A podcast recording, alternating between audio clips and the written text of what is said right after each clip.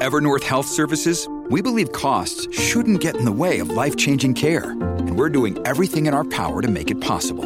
Behavioral health solutions that also keep your projections at their best? It's possible. Pharmacy benefits that benefit your bottom line? It's possible. Complex specialty care that cares about your ROI? It's possible. Because we're already doing it. All while saving businesses billions. That's Wonder made possible. Learn more at evernorth.com/wonder. You ready? I was born ready.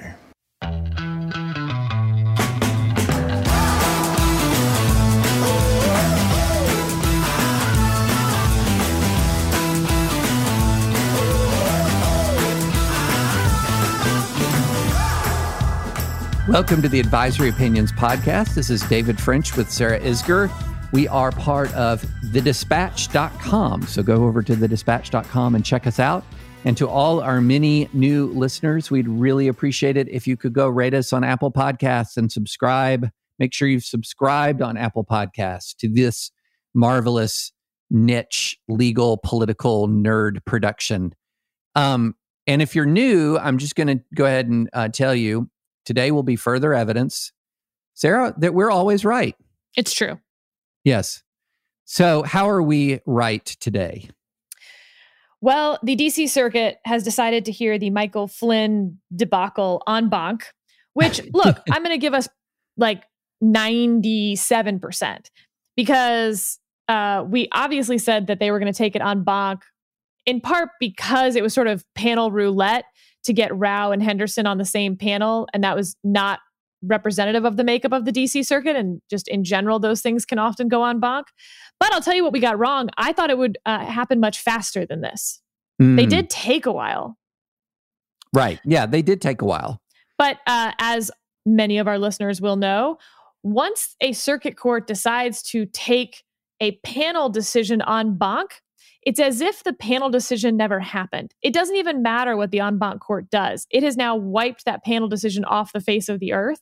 So that if, for instance, the DC Circuit, the en banc court now found something wrong or they couldn't decide it or who knows what, are they split half and half? The district opinion is now what is controlling the district court opinion, not the circuit panel. So that's kind of a fun little en banc trivia matter for our non lawyers out there. Um, so, what's going to happen? I quote the great Missy Elliott flip it and reverse it. Yeah. So, uh, um, could you do that again? Because no. I'm not sure I caught that. No, I can't. It, it was a one time performance. Uh, yeah. So, if you remember, the panel basically said that Sullivan was over his skis and that DOJ absolutely could. Uh, you know, withdraw the case and Flynn can go about his life and Sullivan should not have appointed this amicus to make the case, yada, yada. That's yeah. all going to be gone now. The en banc court is going to say, absolutely, Sullivan is within his jurisdiction to do this. And Flynn's case will not be dismissed anytime particularly soon now. Yeah, I mean, I thought the majority opinion in uh, that has now been wiped clean essentially rewrote the federal rules of criminal procedure to eliminate the by leave of court uh, language. Uh, I, I, when I read it, I thought, "Wow, that's too far." but we'll see. We'll see. Now, we'll on the flip if, side, what Sullivan's doing is unprecedented as well in appointing someone totally. to look into this, which has been awkward and weird. Uh, and now, of course, he has a lawyer representing him at the DC Circuit and at the panel uh, for the en banc. So, like, it's a lot of it's a lot of weird stuff going on for a single criminal case. And as we've sort of noted before, Michael Flynn seems to be getting some extra justice that a lot of criminal defendants would uh, be really happy to get. Yeah, this this case has broken my holy crap record uh, for the number of times while uh, while watching a case unfold. Did you go, holy crap? I've never seen anything like that before. Uh, going all the way back to his this really unusual situation where he uh, so he pled guilty and then in his response to the sentencing memoranda he uh, tries to sort of cast aspersions on his own guilty plea and then the judge swears him in to get him to reaffirm to make sure that he's going to reaffirm his guilty plea, which he then reaffirms, and then we don't need to go back into all of the holy crap moments, but it is. Well, and this whole thing, of course, comes case. up on a writ of mandamus, which is highly unusual. This was exactly. not a normal appeal that Flynn had um, about Judge Sullivan's ruling. This was like a writ of mandamus, which is something horrific is going on. We need justice immediately, which I think is part of, you know, this is why we knew it was going en banc because the whole thing has just gotten so squirrely and spun out of control uh, I don't know that there's much hope at this point to get it back on the rails.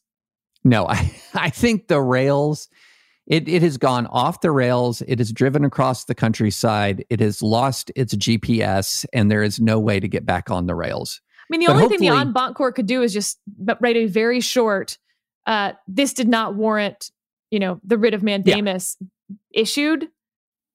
The end but I don't think they're going to do that. I think we're going to no. get a full opinion. We're going to get pages and pages about the merits, and we're going to be back in this thing.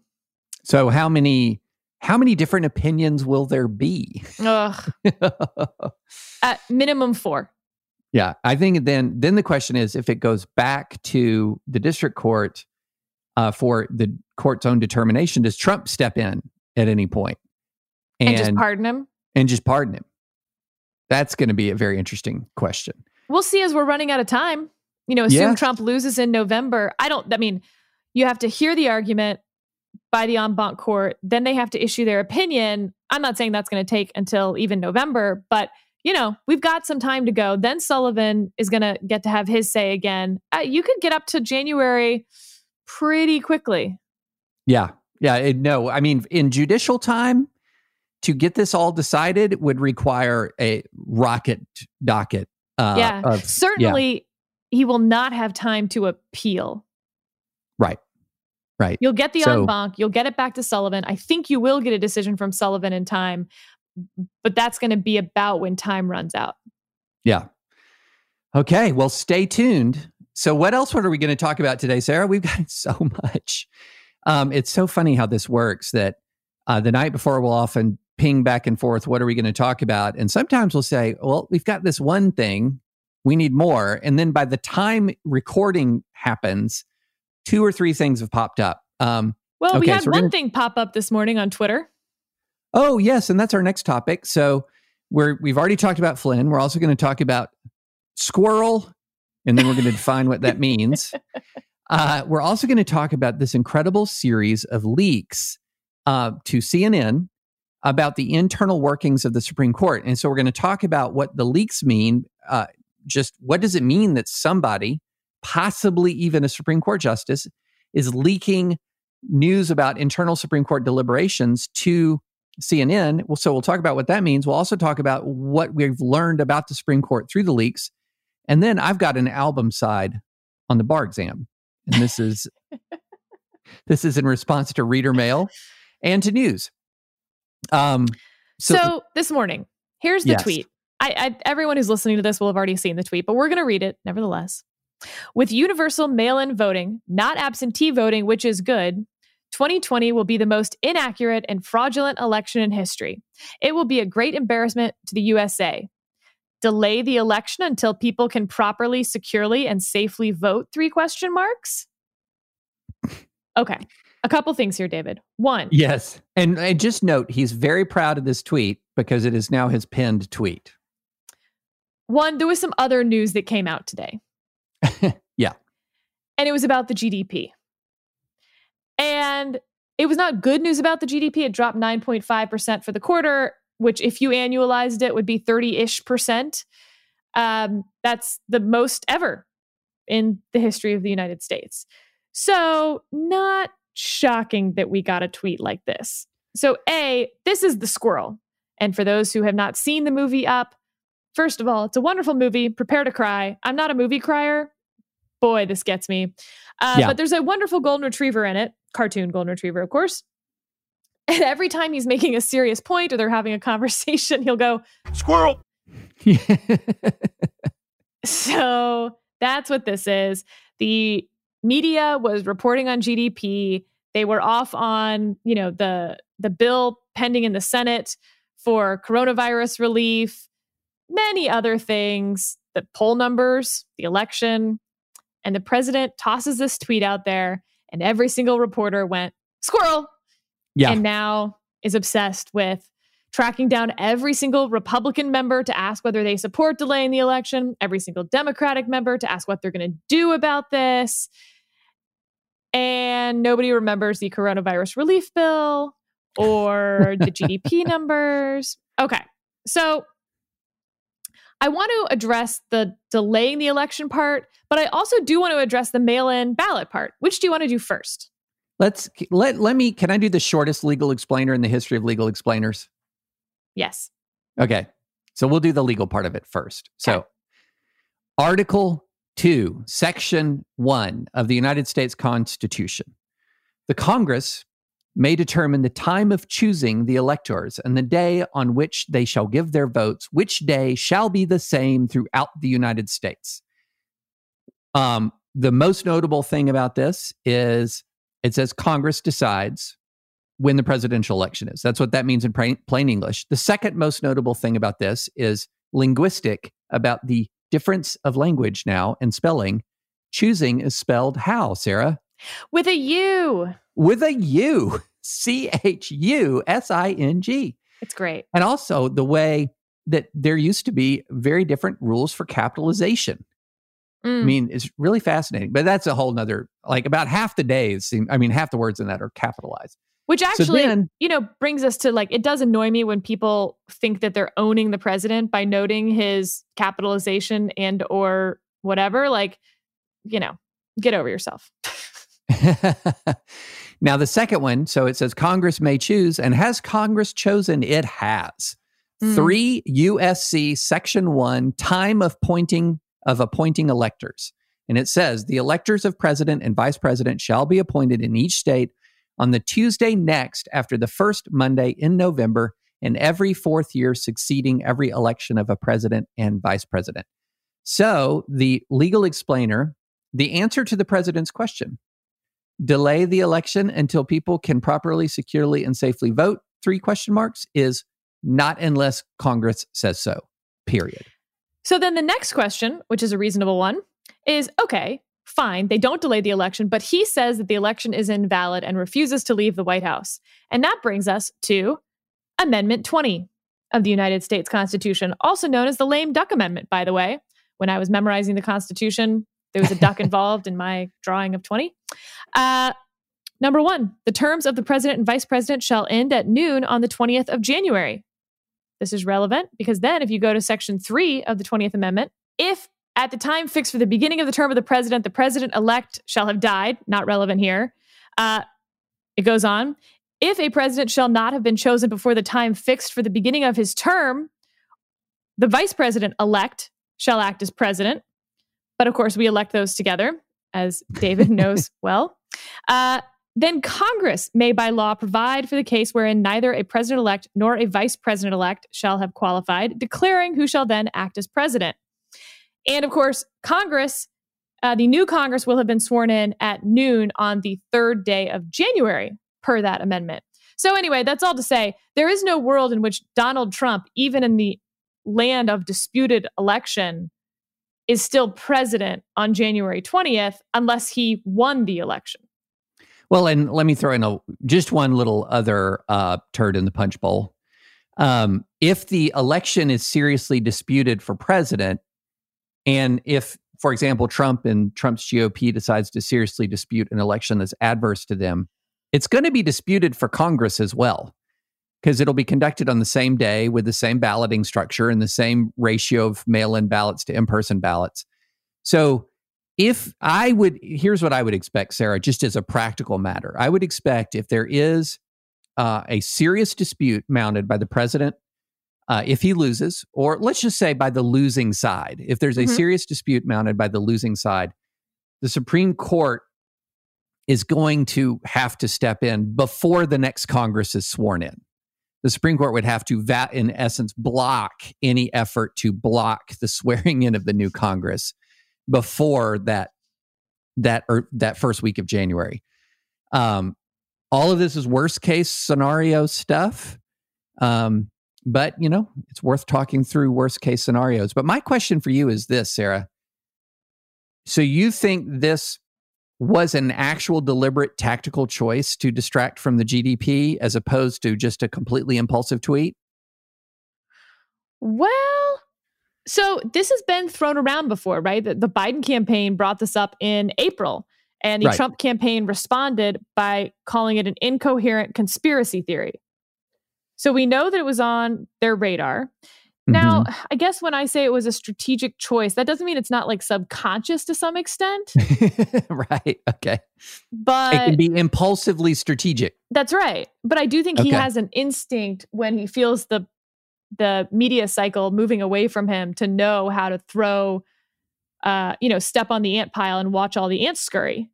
And I think he enjoys that. And honestly, uh, I think a lot of his supporters enjoy that. And frankly, the fact that every single time it works is annoying to me as well. Like I am very sympathetic to watching the ants scramble around because it's so predictable. I mean, really, reporters could choose to ignore this and cover policy and substance, but well, including you know, us, by the way, here we are sitting here. I'm Here we not, are. The Now- irony is not lost on me. and here's the uh now th- i think this plays in there was an interesting article um oh gosh i think it was mike murphy in the bulwark wrote about uh the the last time that or the last time that we saw somebody come back from a huge polling deficit in the summer and that was uh george h.w bush's defeat of michael dukakis and so uh, Murphy was remembering that, and he said something that that Dukakis was winning until he was defined. And the interesting thing is about that is, doesn't it require um, a? Wouldn't it require the top of the the person at the top of the ticket to step back long enough from throwing these sort of Twitter grenades into there to allow the the news cycle to completely define his opponent before we could like repeat that history or am I off on that? I mean, in fairness, I don't think there is anything they could do, any amount of stepping away that could happen that would make this not a referendum on Donald Trump. I think we're in a very Mhm. different media environment than 1988. Uh, the constancy of it. Um, they are actually trying to define Joe Biden, and according to some poll numbers, actually doing a pretty good job. I mean, they're the campaign's main interest in defining Joe Biden is as you know dotty and having some mental health uh, Mhm. decline. And if you poll people, uh, there was a Michigan poll out recently. That message is sticking, whether it's because the campaign is doing it or because people are coming to their own conclusion. Who knows? I I will Right. not, you know, opine on that. But like, uh, so anyway, that's all to say that message is sticking, and the poll numbers are where they are. Yeah. Right. Exactly. Exactly. So mail-in ballots, though, I so first of all, to go back to his tweet with universal mail-in voting parentheses not absentee voting, which is good. I don't think enough people are taking this distinction seriously because they're like Mhm. absentee voting is mail-in voting. Yes, absentee ballots are mailed. And yes, the mail in ballots he's talking about are considered absentee ballots. I get it. I really do. But let's take the argument for a second seriously and not in like Twitter speak. And the distinction that is being made here is between uh, even it sounds like no excuse absentee voting would be fine, where you have to Mhm. request your ballot and you can request it for no reason, any reason, et cetera. This is what uh, many, many states have. Uh, no excuse absentee balloting. Some have excuse absentee ballot. All have excuse absentee balloting. Versus mail in balloting. What he is referring to in that is when everyone gets a ballot mailed to them, which Right. only a few states have. Mhm. So you don't request it. It is in fact the, you know, versus opt in, opt out. Mail in ballots, what he's talking about is the opt out. Right. Absentee or opt in. Okay. So is there a problem with fraud and mail in voting? Not really in the states that we've seen. And we had Rachel Kleinfeld on way, way back pre pandemic. Nah, maybe it was maybe it was just post pandemic. pandemic, early pandemic. Early pandemic. Yeah. Uh, and she walked through that, in fact, mail in ballots, not only is there not a particular uptick in fraud, but also it doesn't really seem to help one side or the other. Fair enough. That being said, what something she flagged, and boy, was this prescient, was however, those states actually got to prepare and they knew what they were doing and they had a plan and they did it and they executed. What we are seeing around the country are states that are completely unprepared to deal with the wave of mail that we're talking about. And everyone's pointing to New York. So let's go over what's happening in New York real quick. On June 23rd, New York had a primary. The 12th congressional district is mostly what's at issue here, although actually many of the primaries have not been resolved yet, but the fourth one is, or the 12th one is the one that's the closest right now. Uh, 403,000 ballots were returned to New York City this cycle. In 2016, 23,000. Hmm. uh, of those 403,000 ballots, tens of thousands are being invalidated because, for instance, they're missing a signature on the outside or they're missing a postmark on the envelope that shows that it was mailed before the primary date. And by the way, that postmark issue is a real problem because you, as the voter, have no control over the postmark. Right. The post office did not know that they needed to put a postmark because it was bulk mail, yada, yada. So there's no. just no postmark on them. So you don't even know that your vote has been invalidated. And when you're talking about tens of thousands of ballots being invalidated, that's a real problem. Uh, the absentee ballots this year made up well over 50% of the vote. So that's a disaster that we're all heading toward.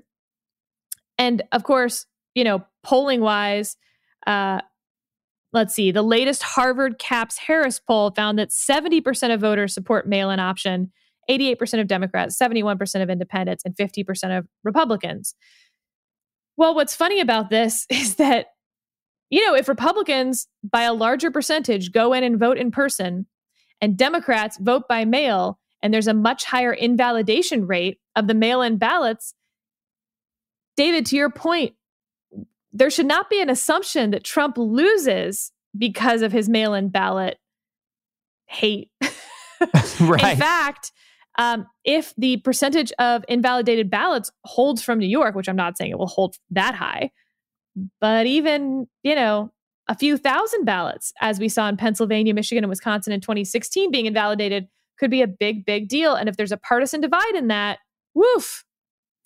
It I may mean, not be the Trump campaign declaring this election invalid. That yeah, you raise a really good point, and that's why one of the reasons why I really want the election result to be clear enough that it's not just outside the margin of fraud, it's outside the margin of error. And that is, you know, we're we're far from knowing whether that's going to be the case. I mean, we're far from knowing. And and you know, look, it makes sense if you're doing large scale changes to the way people vote on the fly in the midst of a pandemic when many of our administrative agencies at all levels have not exactly proven themselves to be the most efficient and, and competent and well run institutions in the United States. Um, we're beginning to see the strains in the system here the way we've seen the, basically the strains in the system everywhere. Um, which is why I thought it was really smart of Rachel in our original um, in our original podcast to talk about expanded absentee was what yep. she emphasized much more than trying to go universal mail in. Do we have, you know, it'd be interesting. Maybe this would be a, a dispatch assignment desk. What is the current status of mail in voting and expanded absentee state by state? Because we're nowhere near universal mail in balloting right now, nowhere near that. No, I mean, this is part of the litigation going on in Wisconsin and Texas. Uh, uh, full disclosure, um, my husband is an attorney, an appellate attorney, and while I can't discuss his clients, uh, you may be able to see his name on some things. Um, yeah, yeah. So this this will end up in litigation, and courts, including the Supreme Court, are very reticent to get involved in last minute election cases. But we're in July, well, soon to be August. Uh, where that line is, you know, voting starts in some of these places in mid September. Yeah. Yeah. I mean, time. if time is running out on the Flynn litigation, time is double running out on litigation regarding the election. So. Buckle up, y'all. buckle up. So speaking of speaking of buckling up, I'm I've been waiting to see up. where this segue is going. I've been buckled up for four days reading Mm. four days of leaks from the Supreme Court. And It was a bumpy transition, folks. wow. no, it's a good transition. I was like, you know, it's like a roller coaster ride from Uh-huh. day to day. What am I going Uh-huh. to see? Who's, how can we kind of f- try to figure out who leaked? We can't. Um, but anyway, for those of you who have not followed this at all, uh, some really, something really unusual has occurred. Now, how do you pronounce Joan's name? Biskupic. Biskupic. Okay. Joan Biskupic at CNN has apparently got a source or sources inside the Supreme Court, and she has been spending four consecutive days talking with exclusive uh, scoops about how this Supreme Court term unfolded, including some of the behind the scenes wrangling that occurred uh, to reach the various decisions, including exposing some of the internal delir- deliberations over the Trump taxes case. Um, June Claiming that- Medical. Yes, yeah, claiming that Justice Kavanaugh tried to quote sidestep the abortion case. Um, let's kind of take this systematically and first talk about the leaking itself. Sarah, it's you stunning. it- Unprecedented. yeah, yeah, yeah. Go talk talk about that. I mean, it's so bad, honestly, because uh, almost all of these leaks appear to come from conference. Now, the only people in the room for conference are the justices. They tell their clerks, of course, what the vote was afterwards, and often tell their clerks then, you know, some of the details, no doubt. But conference is sacred. And Right. to have, I mean, she's claiming multiple sources to have multiple sources read out conference conversations. You know, it's fun for us at the moment, although, A, I'll say none of these revelations were like stunning. They were all No. things that people had said, you know, had guessed had probably happened. So now we have some confirmation from anonymous sources. But it will change conference. You are not going to speak all of your thoughts and feelings in conference anymore if you think that CNN is going to have a full readout come late July, less than a month later to the extent we've had sources talk about conference stuff in the past, it's been years later, sometimes decades later, in, you know, sort of, well, it doesn't really matter now type one on one interviews, uh, you know, in front of an audience that then we're like, oh, did you hear this about, you know, a case from the 60s? Yeah, right. This is- exactly. it's stunning in its breadth. It's stunning that it's not just a one off case, it's a four part series of basically the entire terms conferences. Uh, and it's stunning in its speed. Yeah, and and the thing was, if you look back, you and I, you and I uh, were both privy to some of these rumors that were raging about Gorsuch and the Bostock opinion. Yep. Um, you know, uh, we looked, you know, at the Bostock oral argument and said, "Huh, I think he's, I think he might rule, you know, that Title VII includes uh, protection for, um, for you know, gay and transgender individuals." that was from the oral argument, but then just words started to spread like rocket through the conservative legal community that Justice Gorsuch was going to write an opinion or join a majority extending protection to LGBT Americans. And that that would just kind of hardened into received conventional wisdom. So that tells me something was happening beforehand, even though that that smells more like a clerk leak than Yeah. a justice leak. But as you're saying, when you're talking that much about now, it's not impossible that this is a clerk leak about No. conference, It's not at all. Uh, but it would strike me as it would be pretty bold if it was relying on a single clerk ta- uh, relaying what their justice said. Um, Correct. It's it's hearsay at that point. Right, right. if you have a double clerk from maybe two different justices, that's a lot more. But I think the likelihood of finding two different clerks to breach etiquette at such a high level would be unlikely. It but here's how, you know, this stuff works from the media side. You get one source that's rock solid and then you go to the others and say, I've got a source who says X and person wants to dispute X. So they dispute it. Well, now you've got two sources. And then you go to the Mhm. third person and say, I've got sources that say X and Y. What do you want to say about it? And then, of course, they want to dispute it and defend themselves. And so, you know, I do think that's probably how this happened. I think it started with one very good source that gave a bunch of stuff. And then the whole thing fell apart, and you got a lot of sniping coming from across the way. Interestingly, all of this, all of the leaks are about the conservative justices. Mm-hmm. I was reading the four part series, you know, as it came out each morning and sort of thinking maybe she's just doing the conservatives first and the liberally leaks will come later. Nope.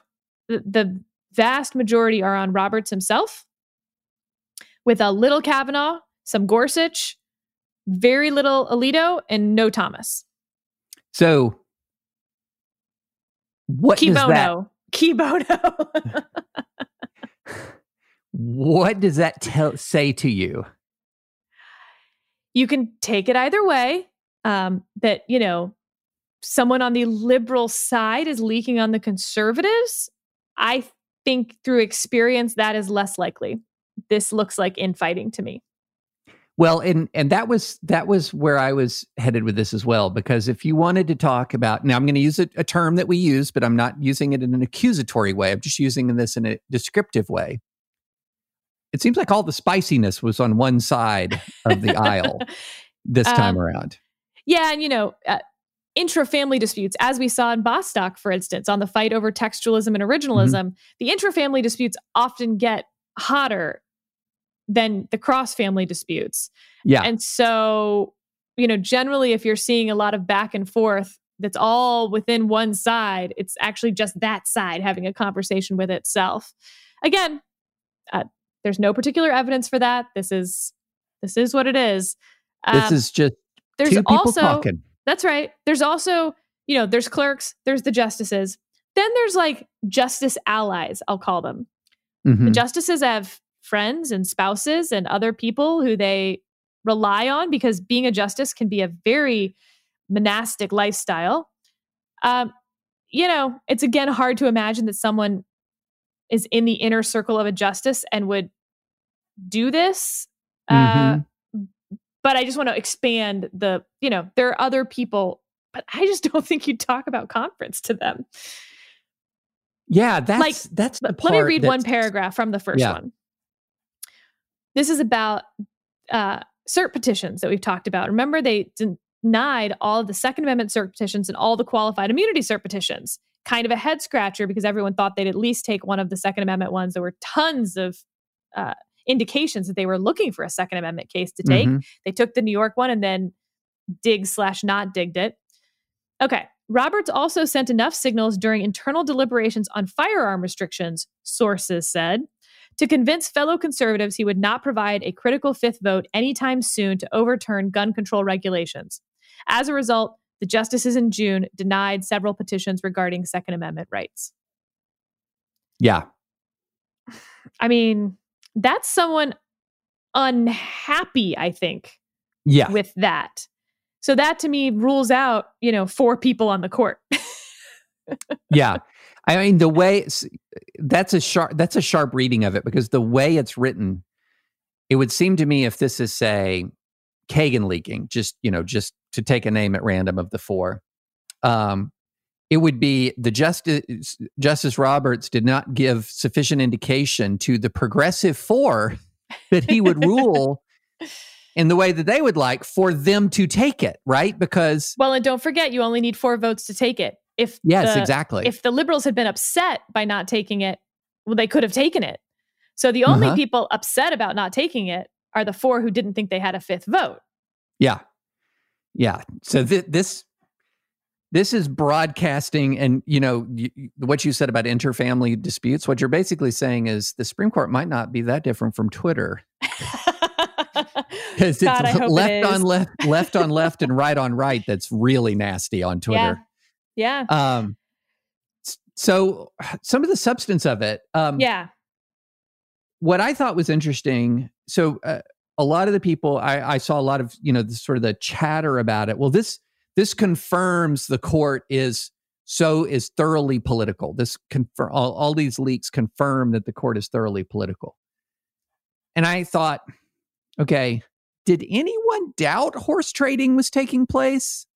Did anyone doubt that, like, when it came to decide which cases were going to be taken and which cases were not going to be taken, that there were a lot of prudential as opposed to purely legal considerations coming into play? Well, yeah, and like, I think that's worth distinguishing because I actually read this and did not see anything political. I saw, well, political with a big P. Right. Republican right. versus Democrat, I saw none of. I saw a lot of political, like the way we're all political in our offices, like office yeah. politics. Yeah, there's a lot of office politics. It's an office, folks. Right, right. I mean, you know, uh, it's if you have a particular judicial outlook and a particular judicial philosophy, you're still going to be tactical about the way in which you try to advance it. So, for example, if you're in the four justices who apparently really want to have a bit more robust Second Amendment jurisprudence, it would, would you know, it wouldn't it be imprudent uh, to uh, take the cases now? And does that make it small L political that they did not? Um, you're not sort of a robot that says case wrongly decided must grant review. Uh, if you feel like if the case is wrongly decided and you grant review, that it will then be wrongly decided by the court itself. Uh, so a lot of this, it looked like a a lot of tough decision making regarding prudential questions, which is not the same as big P political. I'm trying to get a conservative result. I'm trying to get a liberal result here. Yeah. Yeah. So, do you want to dive into some of the cases, some of the actual leaks? Yeah. Yeah. We've already talked about the Second Amendment. Yeah. Um, which, as a Second Amendment, uh, a, a gun rights supporter myself, I'm like, well, sayonara to any uh, Second Amendment case law coming anytime. Although the there's future. a little bit of Heisenberg uncertainty principle here. Now that this has been written, will they right. take the case? Because right. this is now out in the open. Yeah, that's a good question. Um, yeah. So, what? Which which one do you want to talk about? Uh, let's start with Bostock, then go June Medical, then go Trump Finances. Those were sort of the okay. big three that are mentioned in yes. order, more or less. Um, there was nothing particularly shocking in the Bostock leaks. Mm. Like it, to the point that I was like, why even leak this? the, right. The only thing that, again, like I think was completely predictable was that no, you know, Kagan didn't ghostwrite the Gorsuch opinion for him. Uh, she was in touch with Gorsuch during the deliberation, CNN, sources told CNN. Uh, and of all the four justices on the left, Kagan seems most able to persuade Roberts. Despite holding different ideologies and politics, their legal experience and instincts are similar, and they appear to enjoy a mutual respect. This is actually very indicative of the overall, the four part series. There's like mm-hmm. one sentence that's based on sources, and then there's a bunch of stuff that's like fill in of feelings yeah. and thoughts. And it's a little hard sometimes to know which one's coming from the source and which one's just like, and we all know there's a mutual respect based on them smiling. yeah, right. Based on them smiling. And it doesn't seem to be a forced smile. It seems to be a genuine smile. That's right. And then, like, yeah. later on, it says Alito was infuriated by the turn of events and immediately after seeing Gorsuch's draft opinion, according to sources familiar with the matter, alerted his colleagues that he would be writing a dissent. No joke, really. There's a shock. Like, duh. I don't think we needed sources for that one. Yeah, yeah, right. Yeah, I mean, you know, what I was thinking when I saw some of the chatter about it was I was thinking that I was going to find something, and in a lot of the chatter I saw was from conservatives who are like, who are still really mad at Gorsuch over the opinion. And I thought I was going to see some sort of evidence that his textual analysis was somehow disingenuous. Right. That that it was pretextual. But no, I mean the uh, you know, it seems to be it seems to that what happened on the page is what happened behind the scenes. um, and and that's from that standpoint, I was thinking the leak is interesting. The substance of the leak on Bostock, not super interesting. No, all things that like you don't even need to really follow the Supreme Court. All you needed to do was read the opinion and then read the dissent and know that when Alito saw the opinion, he didn't want to sign on to it and wrote a dissent. Yep. Yeah. Nailed exactly. it. Exactly. Exactly. Sources say, what are your sources? The majority and opinion and the dissent. Those are solid sources, Sarah. I will say that if it were just the Bostock piece, I would have said it was a clerk who sort of accidentally leaked something Mhm. because it's they would not have considered it a leak to say that Alito was infuriated after seeing the draft opinion and said he would write a dissent. But Yeah. there are other things that do make it seem like a more knowing, intentional leak. So now let's let's move on to June Medical, which Yep. it's no surprise to you is going to be the one that's most interesting to me. Mhm. Um, so I'll read the key part. In mid March, Kavanaugh began making his. Okay, so essentially, the the argument is that uh, Justice Kavanaugh didn't want to address the whole women's health precedent squarely. Um, that that there was a um, when when they when the justices privately privately discussed June Medical, and again, this was the admitting privileges law from uh, Louisiana privately discussed the case days after oral arguments, CNN has learned. It says their vote was 5 4 to reverse the Fifth Circuit and strike down Louisiana law. That Roberts pr- p- provided the pivotal fifth vote. Which then Um, never changed. We know that. Right, right. So Breyer begins drafting the decision, yada, yada, yada. So then in mid March, it says Kavanaugh began making a case in a series of private memos to his colleagues, comma, according to two sources, comma, for returning. Now, this is not a conference leak here um, necessarily. This is um, that there were private memos for returning the dispute to a trial judge to gather more facts on just how onerous the admitting privileges requirement was. He had laid the groundwork for that position in February 2019 when the majority blocked the Louisiana abortion law from taking an effect. Uh, so then this is again one of those classic hey, I have a source with a factoid that I'm now backing up with public information. Um, Kavanaugh's new suggestion would keep the law blocked in the short term while the case moved back through the legal system. Legal system. Um, that aspect might not have pleased Kavanaugh's core conservative constituency, correct, which wanted the law enforced. In memos to colleagues, Kavanaugh questioned whether the trial judge had sufficient evidence to declare that the requirement would force abortion clinics to close, threatening a woman's constitutional right to end the pregnancy. In the long term, Kavanaugh's demanding approach would make it more difficult to challenge the state physician regulation, meaning it could be eventually enforced down the line. I found that interesting. Did you find that interesting? Yeah, because that's stuff that we couldn't possibly know from the opinions. And that's Yeah. that's what I mean by a leak that's a real leak. Yeah. Now there were other parts of the article though that I found unpersuasive and unsourced, which was that this Mhm. was sort of all about him, you know, the confirmation hearings and his recognition that you know, he's uh he does not want to appear to be a reflexive conservative vote, particularly against women. Uh, That's not sourced. There's Right. nothing on that. That he was so affected by his confirmation hearing, and that's what affected his June medical thoughts to try to dodge it. Uh, I not only is it not sourced, I don't buy into it at all. Well, and the other thing is, if you were going to say, if you were going to tell me before the Christine Blasey Ford stuff, what kind of justice would Brett Kavanaugh be? Who rem- remember is the establishment's establishment establishment Republican attorney. I mean, this guy has GOP political and uh, legal roots stretching way back. This is a guy that virtually any Republican president would have he would have been on the short list for anybody. So this isn't some outsidery pick at all in any way, shape, or form. And uh, you know, knowing his jurisprudence prior to this, he was he was a cautious jurist in a lot of ways. And this is sort of a this is sort of a cautious jurist move on this legal challenge. It's hey, I don't think that the factual record has been developed enough Right. And so in that sense, you know, I honestly I thought if to I thought that that was one that that was one quite likely outcome of the case after oral argument. Exactly Yeah. what he's urging in those mem- memos.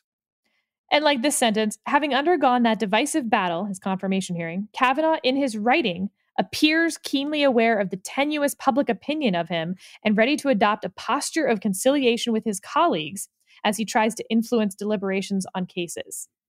That sentence annoyed me to no end. It has stuck in my craw for days. I thought when I read Kavanaugh's opinions, Kavanaugh reminds me of Kavanaugh. Yes. and full full disclosure, I have a personal relationship with Justice Kavanaugh. Uh, and I say that not therefore I know, but more like so that is more likely to stick in my craw. Mm-hmm. Um, but also, I think if you do know him well, that would that would be a pretty surprising thing to read.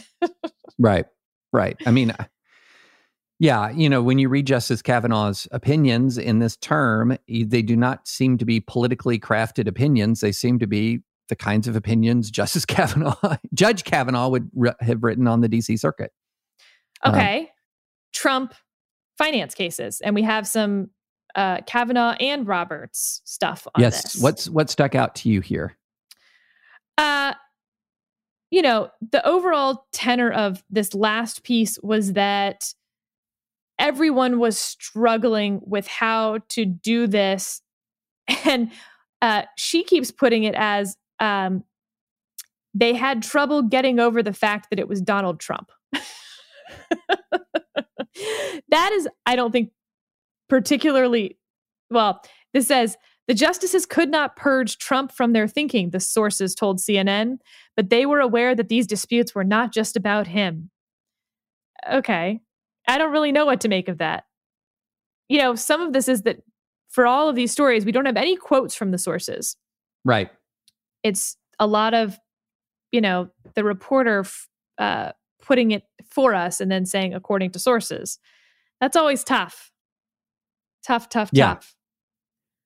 Yeah. Yeah, it is. It is. And um I can I there is something that was mentioned in the very first of the articles and it's mm-hmm. not a leak but it helps some things lock into place for me and the sort of the sequencing of events because you remember we've kind of had this discussion uh, really from when some of these cases started to come down that justice roberts is over the trump administration your and theory yes your big theory my theory my theory and that's i have two my two big pieces of evidence are the census case and the daca case May, and it, the daca case even more than the census well both of them what joan points out is he also resided over the impeachment trial. Mm. And he sort of saw all of the evidence of Trump's corruption just laid out comprehensively and systematically. And I just find that interesting. Um, and and I don't know, you know, maybe one day after Justice Roberts retires, I can take him out to dinner and I can ask him in the cone of silence Mr. Chief Justice. And may it please you, the court. may it please the court. In the cone of silence, were you over it? Can you just tell me, were you over it? And I, I, I think he would say, well, I listened to every episode of Advisory Opinions, and David, you nailed it. Um, but I don't know. I don't know. I just, when I saw that, it reminded me of sort of the sequence of events. And it would have been census case where the administration really deceived the court. Then he watches impeachment. then you have the DACA case where, quite frankly, he was unimpressed with a lot of the course of conduct in the case before. And anyway, that's just my additional plug for my argument. But you also had Roberts doing some other stuff that, um, I mean, this was something that we would not have known but for sources in the court. Uh, there was a copyright case that we did not talk about, a Georgia copyright case. This is right. not something that would make it to advisory opinions. But initially, according to this, uh, Justice Thomas was writing the majority opinion, and Roberts ends up taking the case and he ends up writing it. Uh, you know, that's a big deal to know about vote flipping behind yeah. the scenes in the court opinions being drafted by one, then being taken by the other. Uh, and so I use it as an example of, you know, it's not just Trump stuff that Roberts puts his weight into. Right. Georgia copyright yeah. also. yeah, all important Georgia copyright case. It, it was not even AO worthy. That's right. Yeah, yeah. Well, this is, you know, so what's what's next, Sarah? Are we going to I, I'm going to say, what's the over under in Supreme Court terms on getting a leaked copy of a draft opinion? Oh my God. I hope that doesn't happen. I really do. Oh, I hope it doesn't happen either. But I, you know, I feel like once one thing that we've learned is once norms are breached, Yep. it's really hard to stitch them back together again. Very you hard. know, I um I don't know what I hope for the court, whether I hope this was a rogue clerk, in which case I think it undermines trust with clerks and clerks will be Yeah. shut out of more stuff, which is maybe not good. Or if it were a justice, in which case I think it erodes the entire court. Mm, yeah. Yeah. If it's a ju- to me the just if this is a justice, that's I'm not going to say the 9 alarm fire, but it's like the 8 alarm fire. it's the 7 alarm fire. It's bad. It's Yep. bad. Yeah, and I Because- think you know they're not all physically together, although several of the justices have been going into their chambers. Um, but I assure you that they have a pretty good sense of who it was, not necessarily the specific person, but the type of Mhm. person that it was. Yeah. As someone who used to be on, you know, guess who the leak is duty, I rarely sure. could know the person, but I often knew the type of person. You know, you raise a fantastic future topic on advisory opinions, which is what happens inside the building when you read the leak.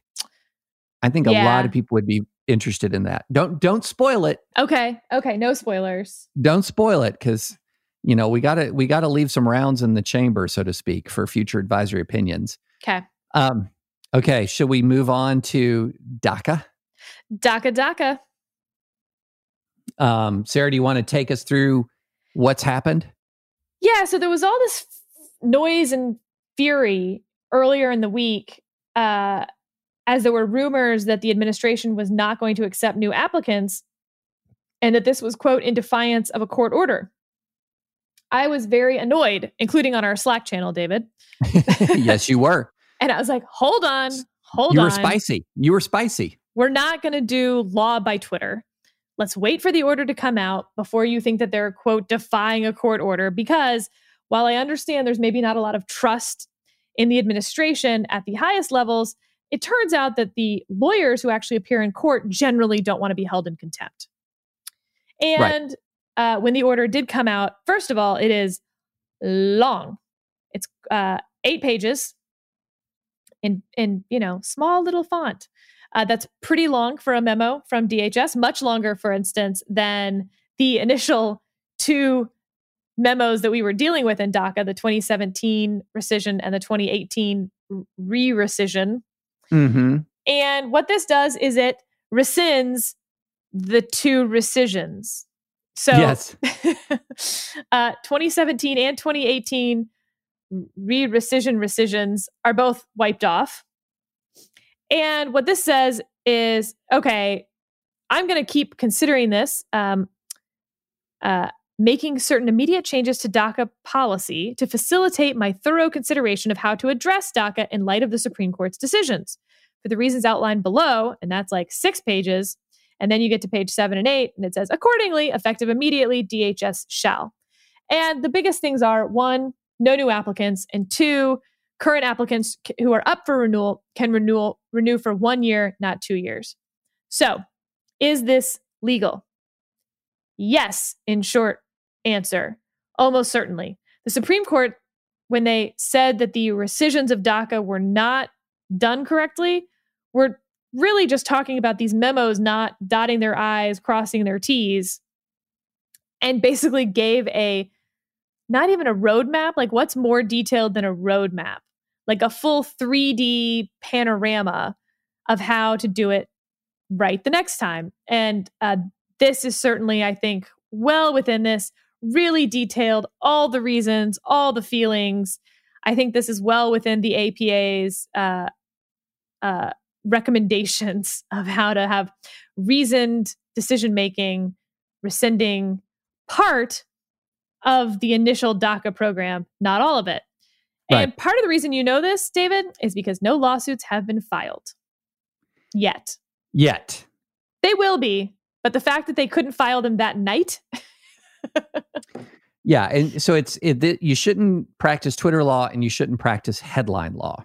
yeah, Um, so court orders apply to spe- court orders are quite specific and they apply to specific documents. And so what when the um when Secretary Wolf withdrew the 2017 memorandum and the 2018 the 2017 Duke memorandum and the 2018 Nielsen memorandum, you moot out all the challenges to those documents. Correct. And all the lower court orders applying to them, again, with like some small asterisks.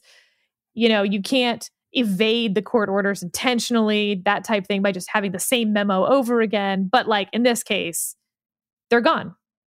Right. And so the so there's a couple of things here. So number one, you moot out all those challenges to these memoranda that no longer are in effect. And then the other thing is that I think is interesting is that um, what it talks about is so the DACA DACA had really two elements. One was we're going to exercise our prosecutorial discretion not to remove people, and then we're going to grant certain particular uh, you know a status as a result of exercising that that prosecutorial discretion. Um, and what this new memo does it really focuses on the prosecutorial discretion part of it. And uh, Josh Blackman, our former our former podcast guest, says, "I don't think a district court can order the Trump administration to exercise its prosecutorial discretion with respect to granting new DACA authorizations." Now, I think the key word in that sentence is "can." I if I think if he said, "I don't think a district court will," order, I think I would dispute that. I, I would. I'm expecting a legal challenge to this. I'm expecting it. Um, you know, uh, and filed in a very favorable jurisdiction. So we'll we'll see. Uh, but you know, the prosecutorial discretion aspect of this was always the strongest aspect of the DACA memo, um, and legally, the one that the, constitutionally, legally, constitutionally, and the one that the courts were least likely to touch. Uh, the program that you know the the the benefits that flowed from that exercise of prosecutor, prosecutorial discretion were always the ones that were most legally vulnerable. Have we confused everybody? I think so. Hey, some breaking news though for our next pod, perhaps. Okay. Uh, former President Obama just said that the Senate should eliminate the filibuster. Well, there you go. he said it was a Jim Crow relic and uh, getting rid of it if needed to pass things like DC statehood, voting rights measures, etc., should do it. So yeah, I think the filibuster is going to be on our list soon. So in in my book that's coming out in September, plug plug plug, called "Divided We Fall," pre-order, pre-order, pre-order, on Amazon and Barnes and Noble and anywhere books can be found online. One of my prerequisites for real instability in our system is the elimination of the legislative filibuster. But we'll explain let's that later. It. Yeah. Yeah, let's save it. Let's save it. All right. So the bar exam. The bar exam. So we got this email from a listener who uh, is trying to take the bar exam, and it sounds like a hot mess. So mm-hmm. we're sorry it's a hot mess. And he said, maybe you can have a conversation about the purpose of the bar exam, whether it is important, necessary for the profession, and possible alternatives like diploma licensure. So here's what's funny. Um, because I don't think that people will necessarily expect this of me because I think that state bars are dumb and perhaps unlawful. I think bar exams are both important and necessary. Okay. We're about to have a Donnybrook. No. no, I want to I'm to I my my mind is open. I am I'm willing to hear you out. And my act, my opinion is not well. Anyway, you go ahead. Go ahead. So let's set aside the COVID problems, which we'll get to. But in short, um, the the states state bars have no clue what to do about the bar exam in the era of COVID. They've tried and online and it's been hacked. They've tried in person and the proctors aren't wearing masks and are licking the students as best I can tell. I don't know. there, there's all sorts of stuff going on. Sources say, I mean, sources say. uh, okay. so some states are saying, for instance, that you don't have to take the bar exam, but you'll have this asterisk next to you that says that instead of the bar exam, you apprenticed for a year or two. I forget what it was. Um, and so you're like this weird second class lawyer for the rest of the time. Mm-hmm. Uh, states have come up with weird things like this. California, of course, um, you don't have to go to law school, but can just apprentice instead of law school and then take the bar exam. So, Right. whatever. States have been playing with this. I am open to to states experimenting a little on this. But let me tell you why, in general, I think the bar exam is a good thing. In medical school, there are a limited number of slots for medical students, and there is weeding out. It is hard to get into medical school. And then there's a lot of licensing stuff on the back end. Why? Mm-hmm. Because they can kill people. Right. Lawyers, first of all, pretty much anyone can go to law school. We have True. tons of room at our law schools. There's no real limit on those. The law schools like making money. And so, you know, to take an above the law term, uh, these, I think they're called uh, T3 for third tier toilet law schools, Mm-hmm. are full of law students. Now, law lawyers do not kill people, except they kind of do. Uh, lawyers have a lot of power over people's lives. And as we've talked about in the death penalty context, for instance, and I don't want to sound overly dramatic, but a lawyer who waives your arguments at the lower level Can kill a person. can kill a person. Mm-hmm. Uh, this is a big problem to me. The bar exam passage rates are quite high, almost across the country. Um, 60%, 70%, low 80%. Surely we can agree that if you can't pass the bar, and you, by the way, you can keep taking the bar. Yeah. If you can't either be smart enough to pass the bar without studying, okay. I mean, I fall into this category, so I guess I'm fine with those people. or two, study well enough to pass the bar on something that has an 83% pass rate, I'm not sure that you should have that ability to have that power over people's lives because once you've passed the bar, we don't control whether you become a public defender or what type of lawyer you're you're going to be. so I'll tell you why you're right and wrong at the same time. Okay. All right. So, but first, can I tell you my fun bar exam taking story? Okay. it's short. Okay. And, but it's illustrative. So I took the Tennessee bar. That was the first bar that I took. And just to sort of give you a sense of it. So you took the multi state section, which is the, the multiple choice. Um, The that was day one. SATs of the bar exam. the SATs of the bar exam. Uh, day two is the essay portion. And, and Tennessee had 12 essays. You only had to pass seven, Sarah. Like you could fail five essays. Um, and so the first essay that the very first question took the multi state, felt good about it. Very first question in my bar exam was on the Uniform Tennessee Bulk Sales Act. Now, what was unfortunate about that is I'd never heard of the Uniform Tennessee Bulk Sales Act. I think it's Article 6 of the Uniform Commercial Code. Some lawyer listener, please correct me if I'm wrong. Um, and so here was my entire essay answer I don't know what this is. And then I just turned the page and I kept going. Now, unfortunately, the, the woman to my left had already failed multiple times. And when she read the Uniform Tennessee Bulk Sales Act, which I later learned was not even covered in the bar review, like if you were BARBRI, no, it was never mentioned. She began to weep oh, and no. was weeping the rest of the morning session, the whole way through.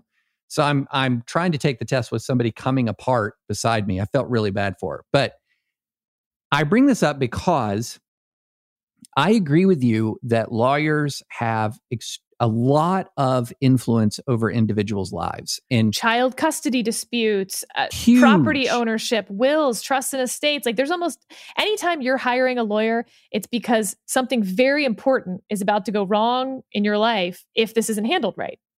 So that's why I say no to the bar exam, which is a generalist, super surface Mhm. survey of the law. I mean, it is an inch deep. It's a mile wide and and a millimeter deep.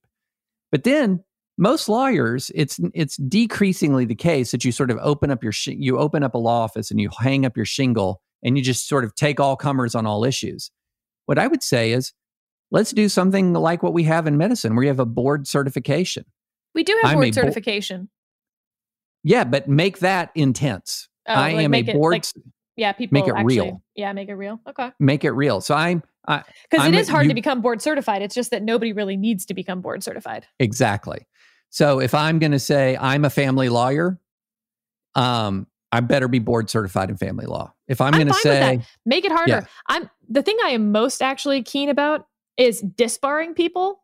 Frankly, I'm far more Mhm. passionate that we should be disbarring a lot more people. If you go read some of the disciplinary stuff that then you Oh. don't get disbarred for, dear Lord, oh, I- man. it's it's so so so bad. Yeah. Yeah. Because, you know, the thing is, the thing about the law is it is an ever growing, every area of law in the United States, just because of the way precedent works, is growing. Yeah. Like if you say, I'm a First Amendment attorney, it's almost now where you would say, which kind? you know um you know in every area of law is growing in the body of knowledge the body of case law the amount of legal development you have to keep up with. And so I, i'm very much in favor of a rigorous process so that even if you're a public defender you cannot be a public and uh, you cannot be or a criminal defense lawyer you cannot be a public defender unless you're board certified unless you have gone through this process and been you can you can choose what area you want to become board certified in out of law school but So, and you can be some- board certified in more than one area Here are some COVID problems with the bar this year that I want your reaction to. One, okay on the essays, a lot of the hypotheticals are about COVID. Look, I get it, and I get it's on everyone's mind. But I have to say, like, if your parent had just died from coronavirus and now you're taking the bar exam and it's a coronavirus related question, that's not great. I don't love that. Number two, uh, in Indiana, I guess, it just wasn't going to happen to have an online bar exam. So Right. they're doing it by email. It's open, it's proctorless. Okay. yeah Um, the ones about the proctors not wearing masks, that seems pretty universal. It's like they start wearing masks and then don't. I mean, for anyone who's taken any standardized test, to be a proctor at a standardized test does not sound like the most fun thing ever. Um, it's like one thing after another. And our poor emailer sounds like he is in the throes of it as well. So I'm sorry that I think the bar exam is necessary and important. Um, but I'm really sorry to all the people who are trying to take it this year. And I have no problem, by the way, giving a one year, you can practice law under the Right. purview of another attorney, and then we'll try again next year to take the bar exam.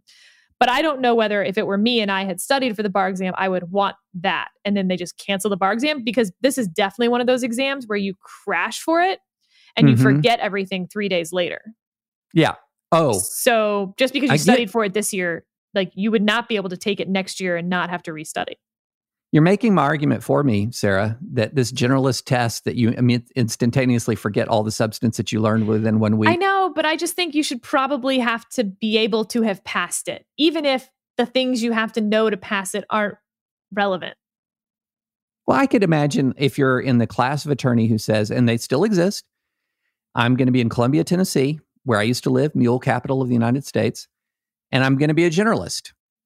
I'm going to take car accident cases. I'm going to take custody cases. I'm going to do wills and, you know, then you take the general bar exam. You take the generalist, a generalist.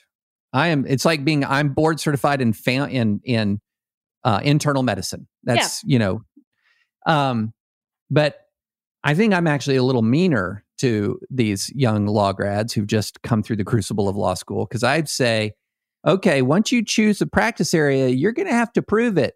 You're going to have to prove that you know this. I'm great with that, sort of like AP tests. Mm-hmm. but Exactly. for law, you know, so speaking of stories, on my econ AP test, they asked some question that I had no clue what it was about. And so I wrote, I heart Alan Greenspan. and I'll have you know I passed that AP exam. well, there you go. That's fantastic. I heart Alan Greenspan. Yeah. You know, Sarah, you just keep undermining the nerd shaming you consistently try to impose on me. You really do. you I just know that some proctor saw that and was like, well, she knows who Alan Greenspan is. Close enough. Exactly. Exactly. That's right. Exactly. All right. Well, those are our thoughts on the uh, on the bar exam. Anything else? Any other breaking news before we sign off the pod? No. Should we tease a little bit that what we're going to do a little bit something different in August? Yes. Yes. So we're going to have, I'm not sure if it's going to be one a week or whatever. I'm not sure of the pace. We'll, we'll figure that all out, but we're going to have some deep dive podcasts on nerd passions. So I did a solicitation asking for um, advice on who could be a super volcano expert to come on and talk to us. We're going to have a super volcano expert. Don't know who it is yet, but we're going to have a super volcano expert. Um, Sarah, who are some of the what what are some of the preview of coming nerd attractions for you? It's going to be a surprise, but it'll be nerdy. Be it'll be real nerdy. Okay, good. Well, I will not I cuz I'm only saying the super volcano because we've already talked about it. It's true. But mine mine uh, we'll have to have the nerd off. And they will be so like the super volcano, they will be not related to the law at all. This is just going to be fun vacation from law topics for August in little bite-sized nerd increments and some relief from politics as politics we'll still talk about it in the other podcasts and including on advisory opinions but there will be advisory opinions podcasts where you're just going to get a nice break from the crumbling institutions and norms of the United States of America. I, for one, am quite excited. Uh, me too. All right. Fantastic. Thank you so much for listening. And again, please go rate us on I, uh, Apple Podcasts and please subscribe on Apple Podcasts and check out thedispatch.com. This has been Advisory Opinions with David French and Sarah Isgur.